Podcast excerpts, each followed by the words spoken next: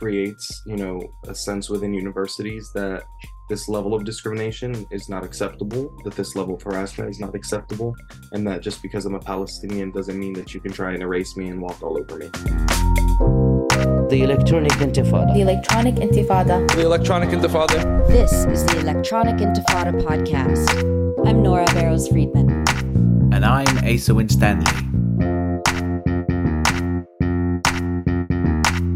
Welcome back to the Electronic Intifada podcast. I'm Nora Barrows-Friedman. As we reported, in mid-May, City University of New York Law School graduate Fatima Mohammed was selected by fellow students to deliver a commencement speech. She spoke emotionally about her grandparents watching from Yemen, reflected on her class's experience of virtual law school during the COVID-19 pandemic, and criticized the use of the law to enforce and uphold white supremacy, policing, and censorship.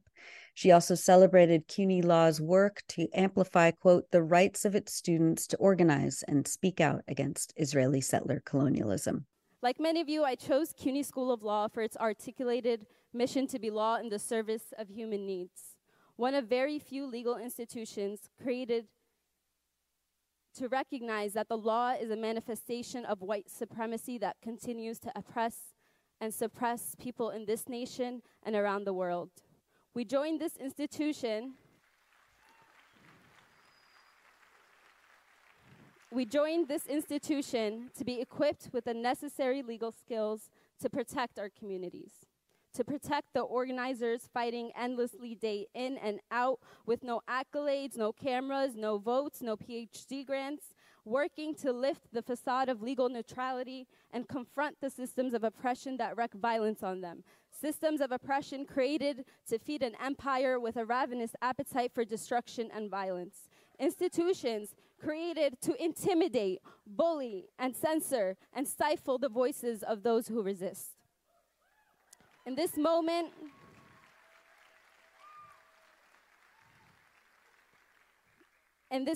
of celebrating who we are, I want to celebrate CUNY Law as one of the few, if not the only law school, to make a public statement defending the right of its students to organize and speak out against Israeli settler colonialism.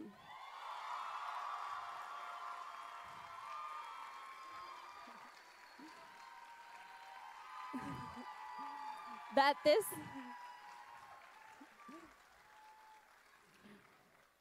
this is the law school that passed and endorsed BDS on a student and faculty level,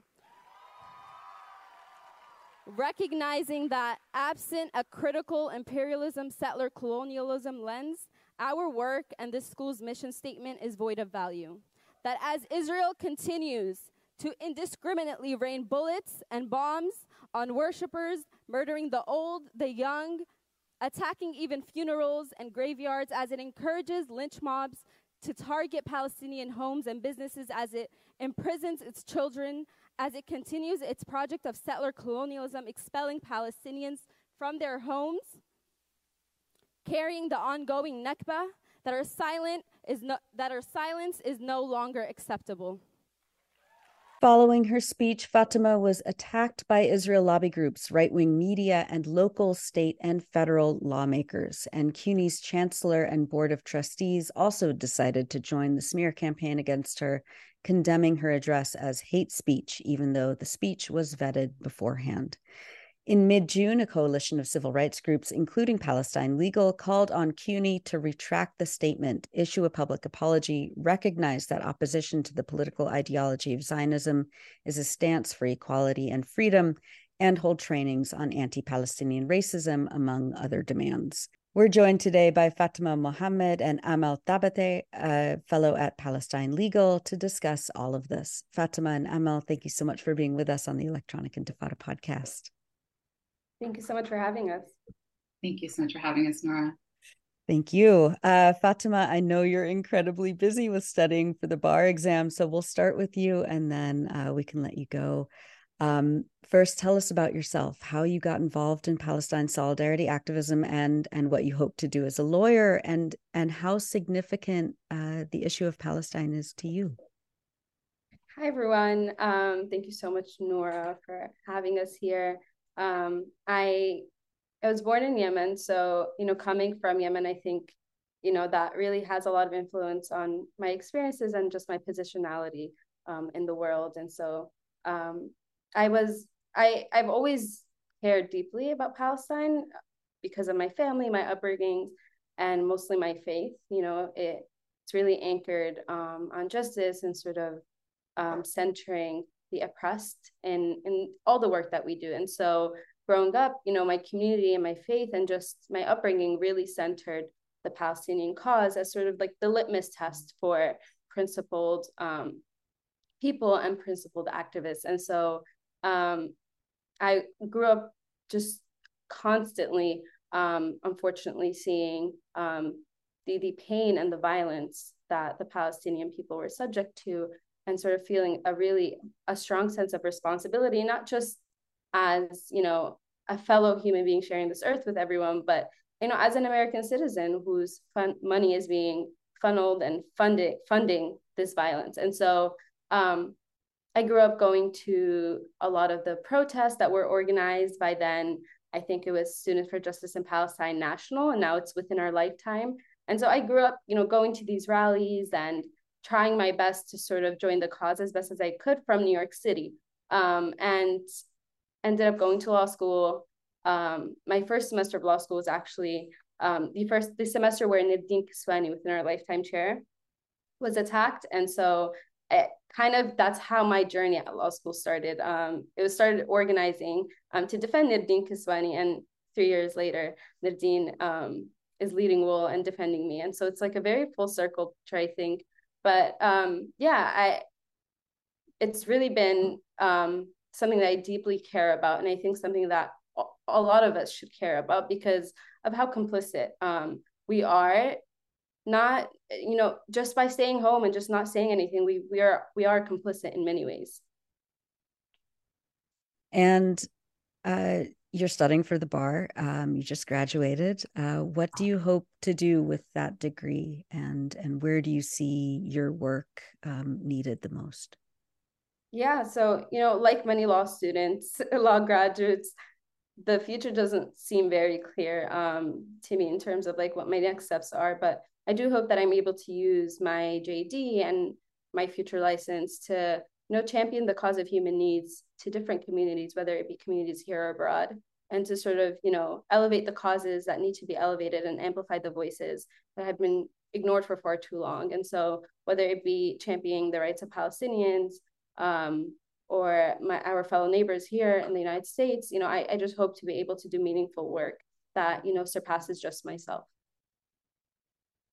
Fatima, talk about the support you've received from your cohort and members of faculty, along with, you know, people like Nerdeen, who have been through what you are going through. You were selected to speak at the graduation ceremony in May by fellow law students, and you could hear that applause after, you know, various moments in your speech. And they've been instrumental in your defense afterwards. How important has it been to receive that kind of support and solidarity? Yeah, you know, from this place and from this tiny room, I really want to send so much gratitude and love to, you know, everyone who supported me, faculty, students at CUNY Law and beyond. You know, there has been so much support that it honestly leaves me overwhelmed, and it helps me stay grounded and helps me stay sane in a very difficult time. You know, it's crucial because it's just not about me, right? It's about the principle. And I think for far too long, organizers for Palestinian liberation have, you know, when they're thrown under the bus, they're either immediately forgotten or folks don't feel so comfortable for many different reasons.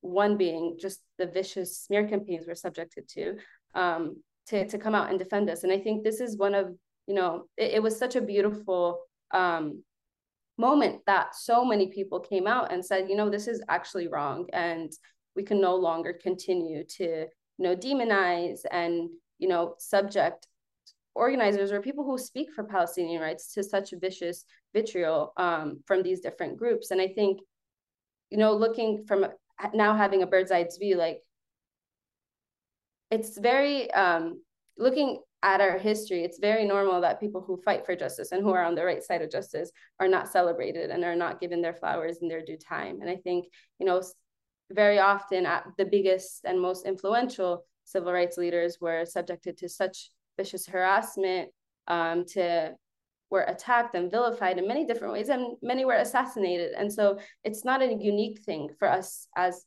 organizers or those who speak out for Palestinian liberation to be subject to such vicious attacks. But I think it's time that we learn from history and we become principled in the way that we defend and in the solidarity that we show. And I think this was such a painful but such a beautiful moment where we saw so many people come together and say, no, you can't do that, and it's not okay. And I think it really, really does show that the movement for Palestinian liberation is moving forward and it's growing, and that the masses largely support Palestinian liberation and the manufactured rage by Zionist groups and elected officials who continue to fail their constituents but have time to harass organizers, that they're not representative of the masses, and they're not representative of the people who do want to see a free Palestine within our lifetime.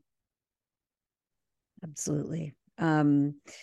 What advice do you have for other students who take up the issue of Palestinian rights and are scared that they'll be bullied by outside political forces and pro-apartheid lawmakers? Yeah, well, I think I want to start by saying that that is a very valid concern and that it is not okay. And so I don't want to misrepresent my enthusiasm as a way of saying that this is sort of, you know, something that should be normalized, because it shouldn't. There should never be a scenario where people who are speaking for liberation or speaking for Palestinian liberation, Black liberation, Indigenous liberation are subject to such vitriol, Islamophobic, misogynistic attacks by people in positions of power. You know, I'm a 24-year-old law graduate. In comparison, theoretically, I have no power, which brings me to the second point, which I think is the more optimistic, and it's the point that grounds me the most, and one that I want to, you know, deliver to other students and other people who are listening, is that our words hold so much power, and we are so much more powerful than we think. And, you know, this entire smear campaign was just evidence of how powerful words are, and how important it is that we speak up, and how important it is that we elevate these causes. And so I think let this moment or let this fear be something that inspires you to recognize the power of your words, and in whatever capacity you can. I know folks, not everybody gets the opportunity to do a graduation speech, and, you know, seldom do those opportunities come, but in any way that you can, at your workplace, at your home, at your dinner table, wherever you can, to sort of champion the cause and elevate the cause, do so. And there are so many people who are going to come out to support you, and there's so many people who have your back. And, you know, this is just a droplet in the water in comparison to the sacrifices that the people in Palestine who are resisting the occupation daily have to go through. And it's just such a tiny sacrifice, at least for me, that's how I view it, to just speak up, especially as people who are, like I said, who are complicit by being Americans and who fund this violence. And I think we're past the awareness stage, right? We're past, you know, the Palestinian people have documented these atrocities. They've documented their displacement. They've documented their houses being bulldozed. They've documented the riots by settlers. They've documented everything. They've documented their pain, the violence, and their suffering. The least that we can do is, you know, honor that in the ways that we can, and defend them and speak alongside them, because they've been shouting and they've been screaming very, very loud, and it's time that we hear them. It just struck me, like, you know, how significant it was that not only were you selected to give that speech by your fellow, you know, law graduates and faculty, but that there was just such an enormous amount of applause during it. When you were speaking, that it seemed, you know, like more than consensus. It was like, you know, what was it like for you to talk about, you know, the ongoing Nakba and the violence of Zionism and the Israeli state, and look out and see that audience right there with you? What was that like? I think that was probably one of the most beautiful moments of my life. And it's a moment that I will honor, because it's a moment that's been, you know, it's a three-year process of organizing on campus. You know, these things don't just happen naturally. There was a lot of organizing, a lot of mobilizing that happened on campus to bring about such a beautiful audience. And I think, you know, mainstream and right-wing tabloids and elected officials have been very determined in sort of making me out to be a lone wolf who just went rogue and just took the mic and just said whatever. And that's just simply divorced from the reality of what happened. Anybody who was in the room would have seen my classmates in tears crying in applause, and they would have seen my mother crying in applause, and they would have seen a class and an auditorium standing on their feet, giving applause to sort of recognizing our support for the Palestinian movement for liberation. And I think it's just so beautiful to see. And it's why I felt so inspired, and it's why I still feel so proud of that moment that I did speak about what my classmates entrusted me to speak about. You know, my classmates know who I am. They know who I am, what I'm about, what I organize for, and that is why they selected me to be their class speaker, and they entrusted me with that. And you know, it wasn't just limited to Palestinian liberation. Like you said, I spoke about a lot of different topics.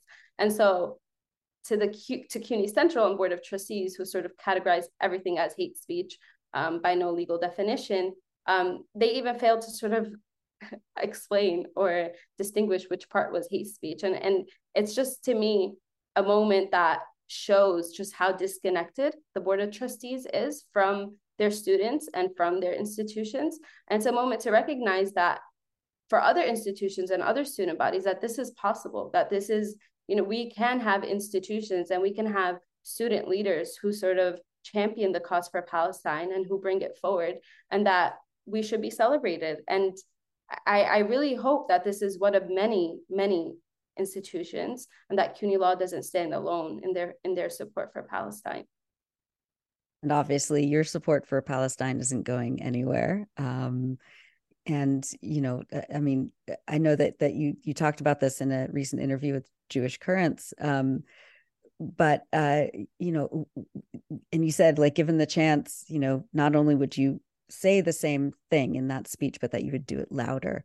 How, you know, like, what, how does it feel to, like, stand in that sort of integrity and commitment and principle, and how will that help carry your work as a lawyer going forward? Yeah, well, I think that integrity is a gift from my ancestors. It's a gift from my faith. It's something that I can't sort of talk about without feeling so moved by everybody else who's come before me, who's brought me to this place. And so, you know, I have absolutely no regrets. And in the same way that I stood, and the sound of that applause still rings in my ears. And it's that sound that carries me forward, because it's the sound of a failing Zionist propaganda narrative. It's the sound of a movement for Palestine moving forward. And it's the march for liberation that's moving forward. And so my commitment to Palestine and my commitment to movements for liberation was never guided or was never principled by what right-wing tabloid media organizations or elected officials think of me. It's always been grounded by what I feel is right, and what I know to be right, and what my faith teaches me to be right, and what my community tells me it is the movement for liberation. And so there's so many emotions and so many feelings, but I really hope that folks understand that, you know, repression and censorship and chilling Palestinian organizers is starting to become a lost cause, because it's only going to inspire more and more people to speak out. I was made aware of Jana Abu Levan, who also spoke at her commencement and said that she was inspired by my speech. And it shows really that these tactics are starting to fail because the movement is growing and the reality is there. Nothing I said in that speech was uncontested by the lived reality of the Palestinian people. It's been documented, it's been spoken about by many different human rights organizations, and to sort of distance yourself from the reality, that's an issue for you to deal with as a lobbying group. It's not really something that I carry.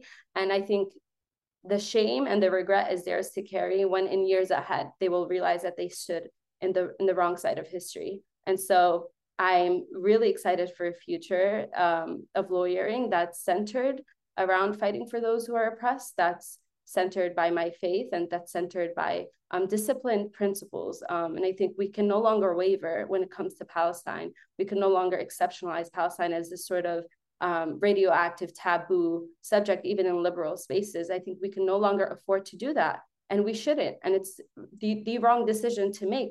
And so to the extent that folks are plugged in and are supporting organizing efforts on the ground, to whether it's for BDS or other missions, I think folks should really take this moment to just one step closer. It does not need to be something where you're like thrusting yourself 100% in, but just take one step closer towards fighting for this movement.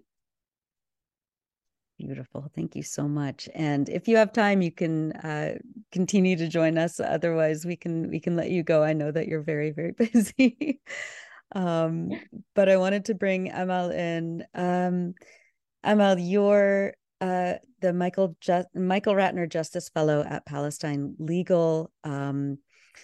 You also graduated from CUNY Law yourself. Take us through your initial reactions to what Fatima just said in the context of how students are not just stepping up their opposition to Israeli apartheid and settler colonialism, but facing these kinds of smear campaigns. Yeah, absolutely. And exactly like you said, also a recent CUNY Law graduate, Palestinian American organizer living in New York. So a lot of what Fatima is saying resonates with me, not just in a personal capacity, but also very clearly in our work at Palestine Legal. Fatima has been targeted by anti-Palestinian groups in a very racist, Islamophobic harassment campaign. And like she mentioned, it's been exacerbated by public officials and her own university over comments she made in a commencement speech advocating for the liberation of Palestine and justice for all. And Fatima's story is definitely not unique. Over the past decade, we've seen over 2,000 incidents of suppression of advocacy for Palestine. And so Fatima is one of many students who are being censored, punished, and vilified for her advocacy for Palestine. Like Fatima, alluded to, she received resounding applause for her speech when she discussed the harms experienced by Black and Brown communities in the U.S., the experiences of Palestinians living under settler colonialism, and celebrated CUNY Law's mission of lawyering and in the service of oppressed communities and those in need. And so this targeted campaign against Fatima, which has been exacerbated by public officials, including members of Congress, state lawmakers, and right-wing media outlets, is a harassment campaign that many Palestine activists have faced and are facing. And I think, again, Fatima's story is definitely not unique, and she's one of many, unfortunately. The attacks against Fatima are part of a widespread harassment campaign to shut down criticism of Israel by attacking Palestinians and attacking their supporters. And like we're also seeing in Fatima's case, false and inflammatory allegations of anti-Semitism underlie many of these attacks. These false accusations are employed as a strategy by Israel lobby groups to target and to suppress Palestine advocacy and speech. And these attacks against Fatima fall within this larger and widely criticized effort to silence students and to silence scholars and community advocates who speak out and speak about Palestinian rights by effectively equating criticism of Israel with anti-Jewish hate, and by turning the political ideology of Zionism into a protected class, including by pushing a definition of anti-Semitism that conflates criticism of Israel with anti-Jewish hate. And so, I wanted to sort of place what Fatima is experiencing into this sort of broader context of this widespread harassment campaign that's happening to many, many activists and students and scholars, not just Fatima. Exactly. Talk a little bit more about the tenor of the backlash. There was one local lawmaker who wrote to the New York State Bar Association demanding that they refuse to let Fatima take the exam. And then we have people like Congressman Richie Torres, Senator Ted Cruz, and others piling on. Representative Josh Gottheimer even called on the Department of Education to strip CUNY Law's federal funding. Talk a little bit about this and how you and other civil rights organizations are addressing this. Yeah, absolutely. So after Fatima spoke at her commencement speech on May 12th, she received, a lot of harassment on social media. And it began a huge harassment campaign began against her. And the CUNY Board of Trustees is complicit in fueling the harassment campaign. Like Fatima mentioned, on May 30th, the board and the CUNY chancellor published a statement condemning her speech as hate speech, claiming that it was, quote, a public expression of hate towards people and communities against their religion, race, or political affiliation. This is a very clearly false and harmful characterization that's being weaponized against Fatima, a visibly Muslim and Arab American woman. And so instead of taking steps to address the harassment that Fatima was facing, a student of CUNY joined in on the anti-Palestinian bullying campaign. And CUNY's statement reinforced the smear campaign that was being led by public officials and pro-Israel groups, really resulting in a really severe online harassment campaign and new attacks. The smearing and harassment and intimidation of Palestine rights activists have serious consequences. These attacks harm reputations, they harm careers of students and scholars and workers, and they encourage censorship of activists infringing on their First Amendment rights. And we see that happening with Fatima, exactly like you mentioned, a New York City council member and right-wing anti-Palestinian organizations have called on the character and fitness committees of the New York courts to find her unfit to practice law and to deny her admission to the bar. And there's also been a role of the IHRA definition here too, and that's been at play as well. On June 6th, like you mentioned, Representative Gottheimer wrote a letter to the Department of Education demanding the defunding of CUNY Law on the premise that Fatima's speech constituted a violation of the Title VI of Civil Rights Act of 1964. And so in his letter, Gottheimer references one of the distorted IHRA definitions illustrative examples.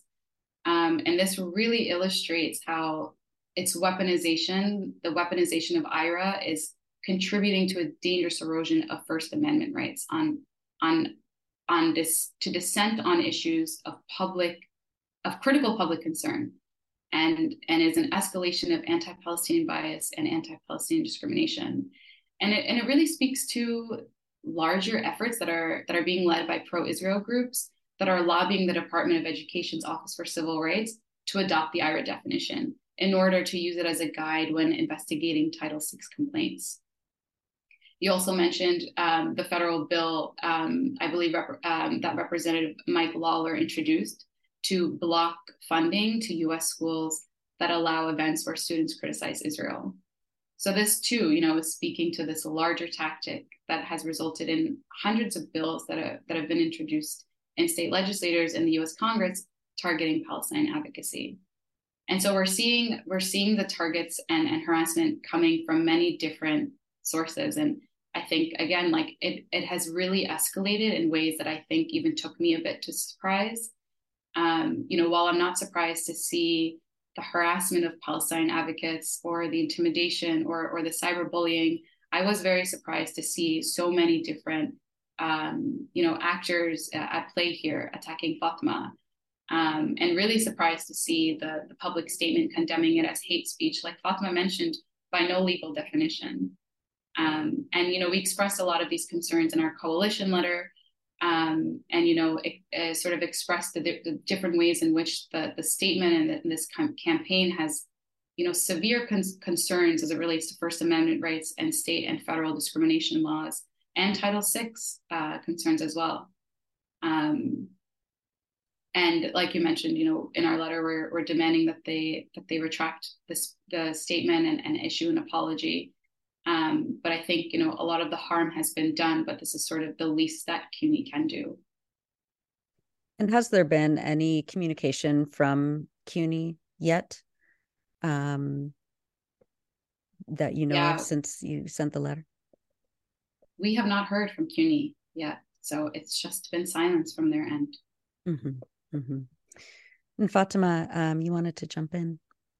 Yeah, I think I really just wanted to underscore sort of contextualizing what's happened to me and understanding that this is not sort of like an individual viral sort of disorganized kind of something that just like randomly escalated, right? I think when we look at it sort of from the bigger picture, the rage in itself was manufactured, right? Like you're talking about a student who gives a speech, the whole room is in applause. And then 2 weeks after that speech is done, between like the day and night, you wake up to like New York Post at your home and sort of an entire campaign being thrusted and being a target of a national hate campaign where my livelihood and my safety was placed at risk, you know? And so sort of understanding that it's part and parcel of a larger deliberate campaign that seeks to not only militarize public schools and CUNY here specifically, but it's attempting to deepen ties that CUNY has and these public institutions have to Israel and to other oppressive institutions and regimes. And so, and I just, one last thing I really wanted to add was in this last month, right? And in those 2 weeks that the hate campaign was at its height against me, as mainstream media continued to defame and incite violence against me, and as they caved in and allied with the Israeli lobby against me, Israeli occupation forces admitted to shooting Mohammed Tamimi in the head at just 2 years old. And on June 8th, at the heels of the anniversary of the murder of Shireen Abu Akleh, Israel attempted to murder not one, but two journalists, Mu'min and Rabia. And these were journalists wearing their vests, and they were documenting the atrocities and the violence that was happening to them. And none of that, of course, is being called out to be wrong, or none of that is, you know, invoking in these elected officials to speak out against this depravity and this violence. But of course, they find the time to sort of do the complete opposite and to use their social media platforms, where there are hundreds and hundreds of people, to place me as a target for a national smear campaign. And so I think this moment really should call in folks who even don't really understand the politics of the situation, which is not that difficult to understand, but you know, it should really bring people to pause why a mayor of New York City is amplifying a right-wing tabloid magazine that relies consistently throughout history on Islamophobic, racist, misogynistic vitriol against the organizers. And I think it's a moment for all of us to sort of understand that these campaigns are really part of larger efforts, and that this is not a coincidental thing. This is not because my speech was just so amazing. It really, I would love for that to be the case, but it's really not. It's part of a very deliberate campaign to silence us and to sort of scare people off. And I think I truly believe that there's this effort to make me, to make an example out of me, to sort of, if you speak for Palestine, this is what can happen to you. And so I think to the extent that there are organizations that have not yet spoken out, or have not yet made a statement, or have not yet done whatever they can to sort of make their position be known, that this is not okay, I think this is me inviting them to do so, because I think this is a moment where you have so many different groups and so many different actors trying to effectively remove me from this space and to silence me, even if it's at the cost of my livelihood, of my safety, of my security. And I think it's a very dangerous precedent that they're trying to set, and I think it needs to be met with equal opposition for what's happening. And so, you know, there are winds that are happening for Palestine here, and there are winds that are happening in Palestine by the Palestinian people who are resisting this violence. And I think that's the backlash is against that. And I think we're all sort of just being used by the Israeli lobby and by these elected officials as pawns to sort of make their position and their allyship with Israel known, even if it's at our expense. But that's all I have to add, and I really just wanted to thank you again and thank all the listeners, and thank everybody who's come out to support me in any way that they have. I have not been on social media because not the best time to be on social media right now, but I've I've been sent so much love, and I just wanted to send it right back. I can't wait to see what you do next, Fatima. I'm really, you know, all of us here at the Electronic Intifada just have so much awe and admiration for you and for your speech and for your strength in the face of all of this, you know, just an avalanche of hate and racism and Islamophobia. And so, yeah, we really appreciate you coming on and speaking your truth.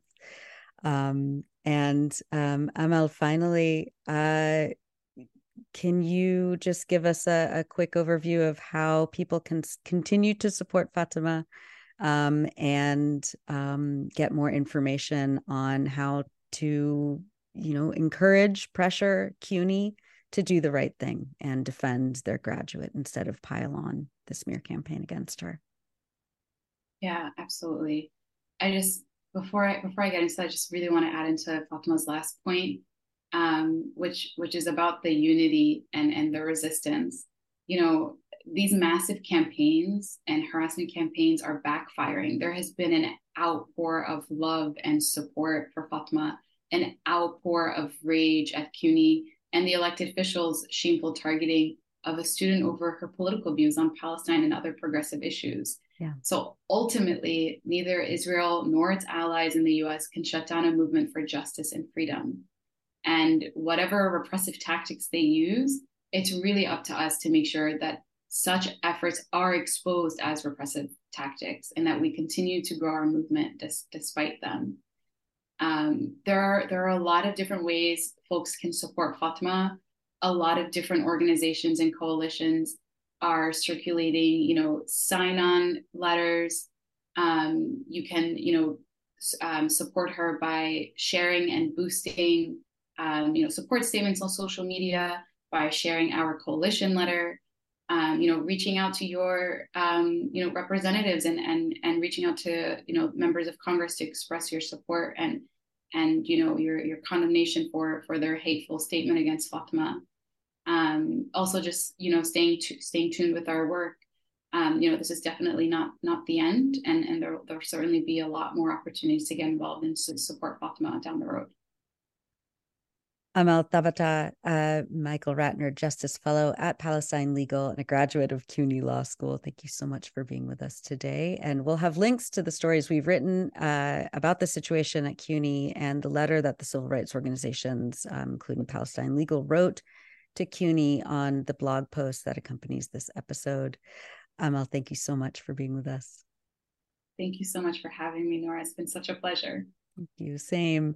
And please stay tuned. We'll be right back with Radhika Sainath, senior staff attorney at Palestine Legal, and her client, Ahmad Daraldik, to talk about a developing situation involving how he's fighting back against a similar smear campaign orchestrated by Israel lobby groups and lawmakers in Florida, all the way from 2020 until now. We'll be right back. Welcome back. We continue our discussion on how students and civil rights organizations are pushing back against the bullying tactics of the Israel lobby and Israel-aligned politicians. Palestine Legal writes that the Department of Education's Office for Civil Rights has finally opened a formal investigation into a complaint alleging that Florida State University discriminated against Palestinian student Ahmad Daraldik. After Ahmad was elected FSU Student Senate President in June 2020 and spoke openly about his experiences as a Palestinian, he was made an open target of a statewide harassment campaign that included Florida state legislators calling for his removal and threatening to withhold funds to FSU. Ahmad filed the first ever complaint alleging anti-Palestinian discrimination in violation of Title VI of the 1964 Civil Rights Act in April 2021. We'll speak with Ahmad in a few minutes, but first we're joined by Radhika Sainath, senior staff attorney at Palestine Legal, who's been at Ahmad's defense for 3 years now. Radhika, thank you so much for being with us on the Electronic Intifada podcast. Thank you for having me on, Nora. I'm a big fan of the show. Oh, thanks. We're big fans of yours. We just talked about the situation at CUNY Law School in New York. Take us through what's happened recently at Florida State University with your client, Ahmad Daraldik, who's been waiting more than 2 years for the Department of Education to open up the complaint. We spoke about this for an article I wrote in December 2022. You were still waiting for a response from the government about the complaint that was filed in April 2021. Let's have you begin by refreshing our memory about what happened to your client when he was elected Student Senate president and why this complaint is significant. Sure. So in June 2020, our client Ahmad Daraldik made history as the first Palestinian elected as president of the Florida State University Student Senate. Following this historic vote, there was a campaign to remove and silence Ahmad, driven by, anti-Palestinian people, students, politicians, even the university itself. The underlying basis of it was just this myth that opposition to Israel's occupation or colonization or military violence is anti-Jewish.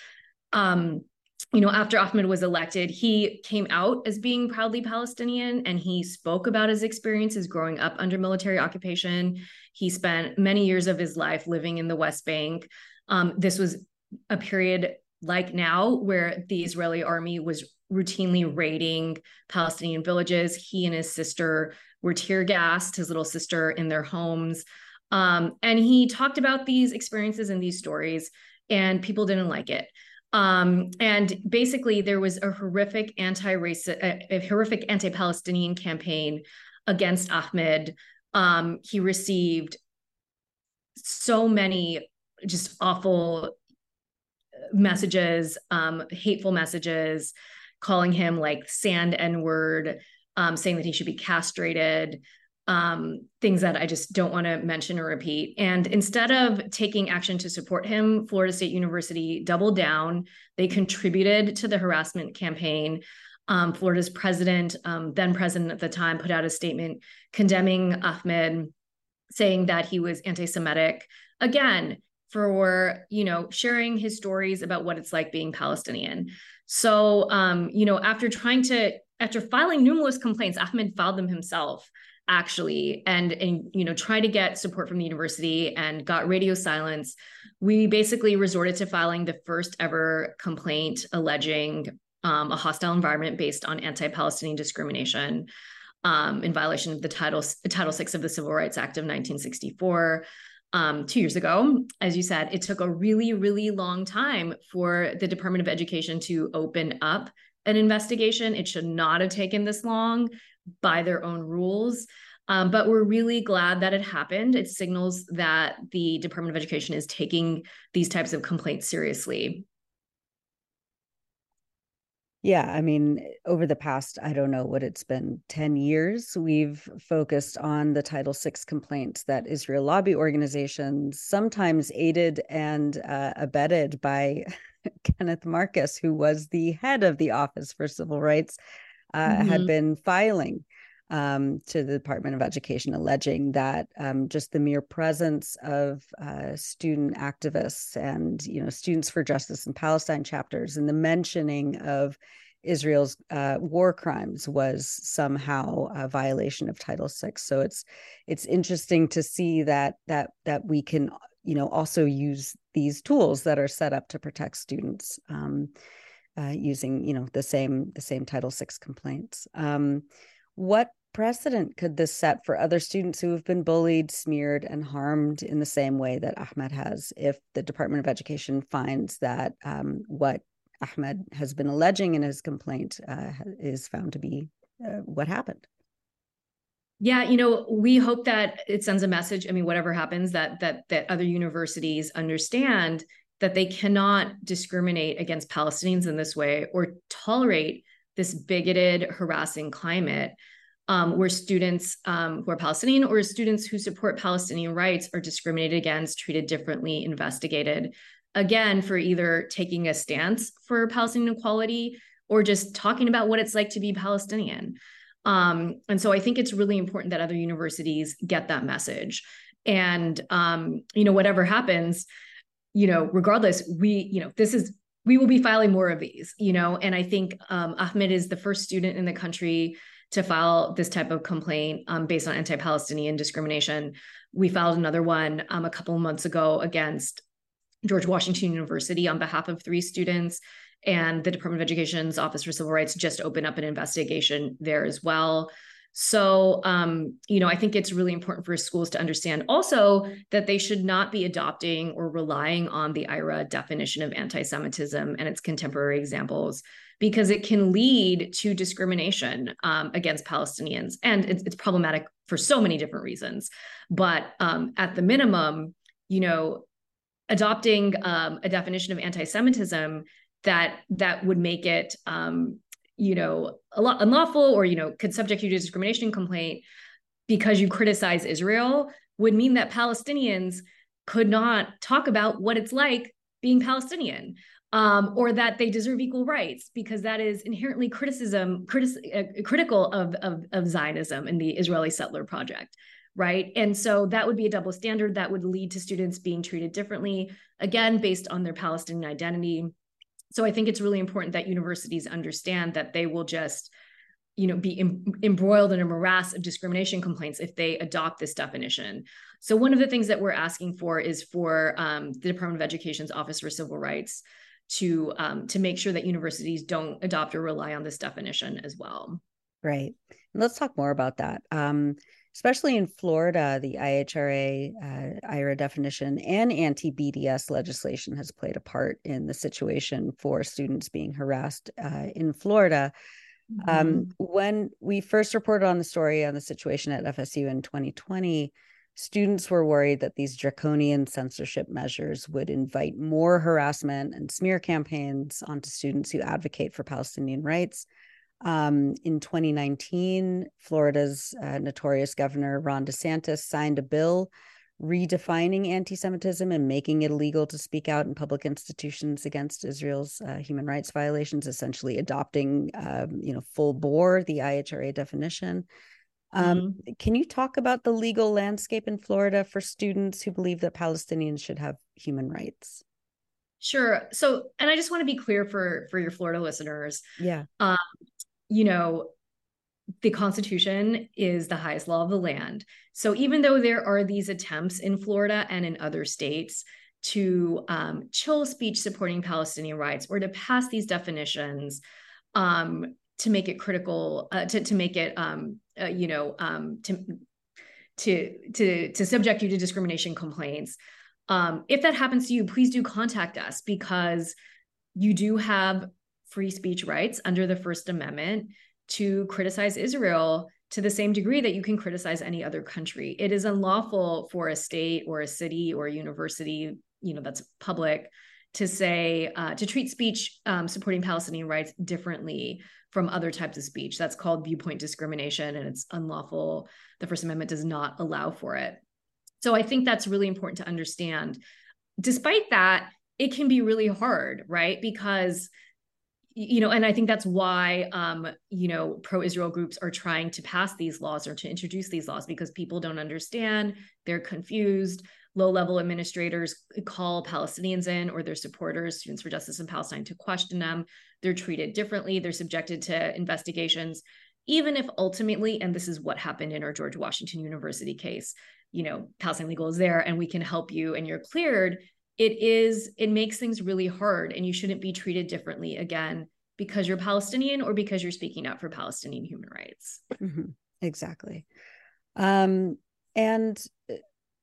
you know, what can students, I mean, you know, besides reaching out for legal help from Palestine Legal or the Center for Constitutional Rights, et cetera, what options are available for students who are facing these kinds of smear campaigns and bullying tactics and harassment by not just, you know, like on campus Israel lobby organizations, but by state and federal lawmakers as well?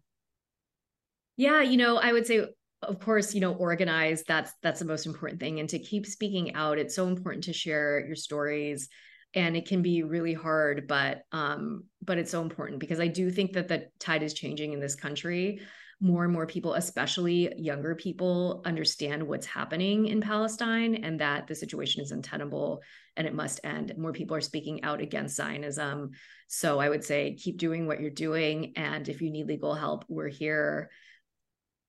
Excellent. Thank you so much, Radhika Sainath. She's the senior staff attorney with Palestine Legal. Thanks for all you do, and we'll be right back with Ahmad Daraldik. Welcome back. I'm now joined by Ahmad Daraldik, who we spoke to in 2020 when he was at the center of attacks by Florida lawmakers and Israel lobby groups. And as Radhika Sainath just said, the Department of Education has opened up a long-awaited investigation into Ahmad's allegations of anti-Palestinian discrimination at Florida State University. Ahmad, thank you so much for being with us on the Electronic Intifada podcast. Thank you for having me, Nora. I'm excited to be here. You know, it's been a long time waiting for this type of justice. So yes. Well, thank you so much. We're really glad you're here too. So Palestine Legal says that the Department of Education's Office for Civil Rights will examine whether Florida State University stood by while a hostile environment ballooned on campus and whether the university's own actions reinforced this hostile climate in violation of Title VI of the 1964 Civil Rights Act. Can you talk about what you experienced personally after you were elected Student Senate President and what your complaint details? Take us back to 2020. Yeah, I'll start with saying it's a lot. You know what I mean? Like there was so many things that happened that it's really hard to be able to just recall every single step, right? But the main situation was I'm elected on like June 6th in 2020. 3 days later on a Monday, I'm being like over the weekend, basically it starts to blow up on a Facebook group chat where I'm starting to be attacked for an Instagram post.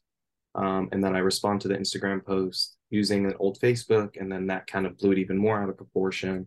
And from there, it started to just kind of literally, it was like snowballing, like down a hill where it started to become bigger and bigger and bigger of a situation where at first it's just like a few students involved, to then cities are getting involved. You know, representatives are getting involved, the university administrators are getting involved.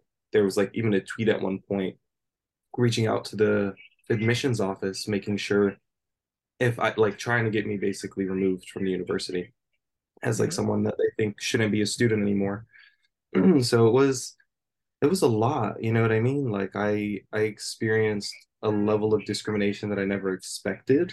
You know what I mean? I came to this university hoping for opportunity. I came to this university hoping for an education that's something that I couldn't get when I was back home in Palestine. It's not the same level of education as, you know, an American university, especially one that's in the top 20. And so I would say I was pretty distraught and hurt by the situation, just because it was like, you're in this role, you're supposed to be serving students. I'm here, I'm serving students. I'm doing these things, trying to make sure that their voices are heard, whether it's trying to help them when it came to building like a race, like a diversity and race, you know, ad hoc committee, or building one that was for survivors and advocating for survivors of sexual assault. And, you know, that work that I was doing for students didn't even matter anymore because I was now labeled and highlighted as something that I'm not. And it kind of just, you know, it made my job as a student leader a lot harder. And then it gave people, you know, more reason to come after me, because now that I can't do my job because I'm being attacked constantly, it gives them another reason to be like, oh, look, he's not even doing this, he's not doing that. But it's like, how can you do anything when every single minute of every single day, when you're in this position, you're being harassed and attacked? Right. I remember when we first reported the story that there was, you know, for example, there were local lawmakers, but also state and federal lawmakers who were attacking you. I remember there was a Florida high level official of like the COVID response unit. Jared Moskowitz, he was like a person. And then there was like the whole branch that came from like the House of Representatives. The Jewish caucus decided that, you know, I'm a target that they need to attack. There was Hellendale Beach, it's a city, Aventura City in South Florida. Two cities in South Florida wrote resolutions about how like, I guess, horrible of a person I am from their perspective, which makes no sense, because if you try and get to know me as a person, you'd understand that I'm just as chill as the next person. Like, I'm not out here trying to attack nobody. It really, my goal has always been and will always be to help. And so for me to be labeled as someone that's trying to create harm and just being labeled as an aggressor was really hard to accept, because I know that's not who I am. Right. Absolutely. And the university stood by and let it happen.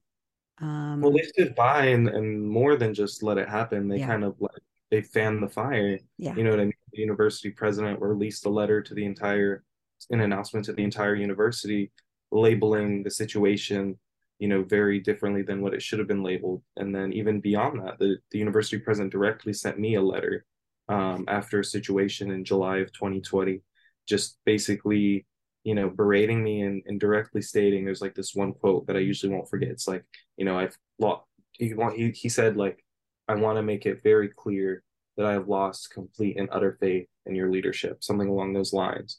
And, you know, just started. Right. And that coming from a university president when, you know, this guy is like,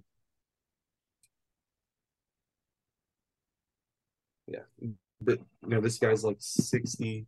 Also, they're on the allergics. Oh. Sorry about that. It's okay. But, you know, that coming from somebody who's, you know, he's like 60, 70. I don't know how old the guy was. You know what I mean? President Thatcher was an older gentleman. And for me, at the time I'm 20 years old. This guy with this level of experience is deciding that because of people that are not even at our university, that he wants to label me in such a way and come after me in such a way. And he could have been a friend. He could have been someone who tried to actually guide and support me, because that's what he was doing at first. But then the pressure became too much by all these outside forces that he decided, oh, it's better to leave him, you know, to hang, let him dry out in the outside, have, you know, let whatever people get whatever they want from him. And it's not my situation anymore to deal with. You know what I mean? So it was tough to realize that was the level of kind of, you know, mindset that I was dealing with all these people, that they were on this wavelength of, you know, attack, when I'm always like somebody who wants to bring people in. So it was very, like, very much a different experience, but it's something that I think helped me grow a lot as a person and understand how people work better and kind of push me to put myself in spaces that actually need me versus being in spaces that are just going to cause hurt, you know?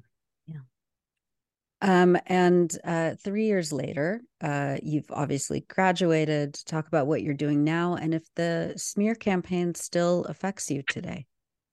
Well, truthfully, I've been wanting to graduate. I haven't been able to graduate yet because of what I went through. I've been behind in my coursework, and I haven't really found that moment to catch myself and be like, okay, you're done. Like, I've been wanting to graduate for almost like 2 years now. Like, if I didn't do all the things that I did, if I wasn't in student government, if I didn't fight back, I probably would have graduated in 2022.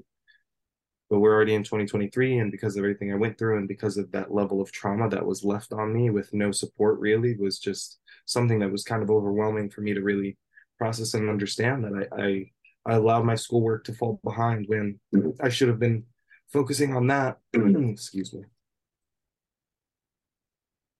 When I should have been focusing on that instead of, you know, focusing on the struggle. Like, I think the struggle is important. I think everyone needs to fight, but at the same time, making sure that an individual is good is what you should be doing. You need to always take care of yourself first. And sometimes, you know, I put myself on the back burner because I knew that there was bigger things, more important things that I needed to fight for. But at the same time, that's not necessarily the best thing that I should have been doing. Ahmad, how significant is it that the Department of Education opened up this investigation, even though it took about 4 times as long as other complaints the department receives to be processed and opened? What's your reaction on the DOE finally saying, yes, we'll start an investigation? Well, I was definitely frustrated that it took this long. You know what I mean? Like, I was like, okay, how much longer? Like, every year I'm still waiting. But to finally get the relief and just knowing that it's moving forward, there's finally a step to get us to some type of justice, to some type of closure, to some type of understanding of what Palestinians face in this country, especially on university campuses, was empowering. You know what I mean? It got me stoked and excited to continue the fight. It got me ready to want to make sure that the message is heard, that, you know, Palestinian lives matter, especially in a time that, you know, we are in right now. Like, it's so tumultuous in Palestine. When you look at what's happening in Jenin, you just look at what's happening in the West Bank in general, you see the constant harassment of Palestinians, the constant murder, and it's not something that you can take lightly. And so being a Palestinian and going through my own type of struggle because of my identity in this country just reminds me of the parallels of how much worse it could be if I still was if I was still back home in the West Bank. Mm-hmm. And how is your family and community in the West Bank right now? I think all the people from my family specifically, they should be okay. I haven't heard anything about them being like in some type of injured situation, but at the same time, you never know. Things can switch at the flip of a hat, flip of a coin, you know what I mean? There's no idea when something will happen. It's just, you always have to be prepared that something bad will / could happen, because the Israeli occupation forces are a force that doesn't necessarily want to be predictable. They're intentionally doing things to play with Palestinians' heads, to intentionally manipulate them and get them to act in a way so that they can justify their horrific actions. Yeah. If the Department of Education, after it concludes its investigation, finds that your allegations are correct and that there was this incredibly hostile, racist, Islamophobic, anti-Palestinian environment that was created on campus, what kind of precedent do you hope this sets for other students who are facing the kind of racist and discriminatory attacks by Israel lobby groups and the lawmakers that support them? Precedent-wise, I would hope that it creates, a sense within universities that this level of discrimination is not acceptable, that this level of harassment is not acceptable, and that just because I'm a Palestinian doesn't mean that you can try and erase me and walk all over me. Because at the end of the day, my biggest goal in this case is hoping that, once the Department of Education actually investigates it and hopefully they see that there was discrimination, they come out with an outcome that says, oh, Florida State needs to put these policies in place. They need to revoke the IHRA definition of anti-Semitism. They need to create an Arab student union. They need to create these different bases of knowledge to help people understand what being a Palestinian is and kind of the true foundation of what that conflict. I use the term very, very lightly and loosely because I don't believe it's a conflict. It's an occupation. It's a genocide. But we'll, you know what I mean? Like, but actually talking about it, about the realities of what's going on. And even beyond that, I think I deserve an apology. I think any person that faces this level of harassment deserves an apology. And even beyond that, they need to make sure that I graduate, because the only reason that I'm not on track is because of their actions.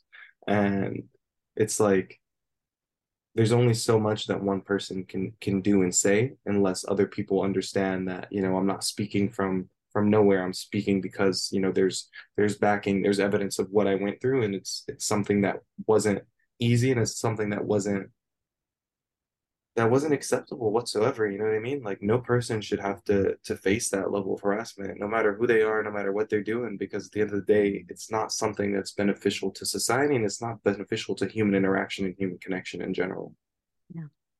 What advice do you have to other students who saw what was happening to you 3 years ago and see what's happening to students and graduates like Fatima Mohammed?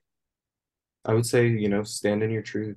There's no reason that you should put your torch down because someone tells you that it's not bright enough, or someone decides that, it's going to hurt them because you're speaking your truth. Because at the end of the day, what matters is justice. What matters is speaking up and standing up. And regardless of who you are, where you are, what you are, as long as you know that your truth is truth and that, you're standing up for something that matters and is going to push people forward instead of putting people down, then you stand up and you speak the heck out. You know what I mean? You're not just going to sit there and allow these things to happen to you, and you need to move forward, and you need to push, and you need to fight, because at the end of the day, if we don't do it, nobody else is.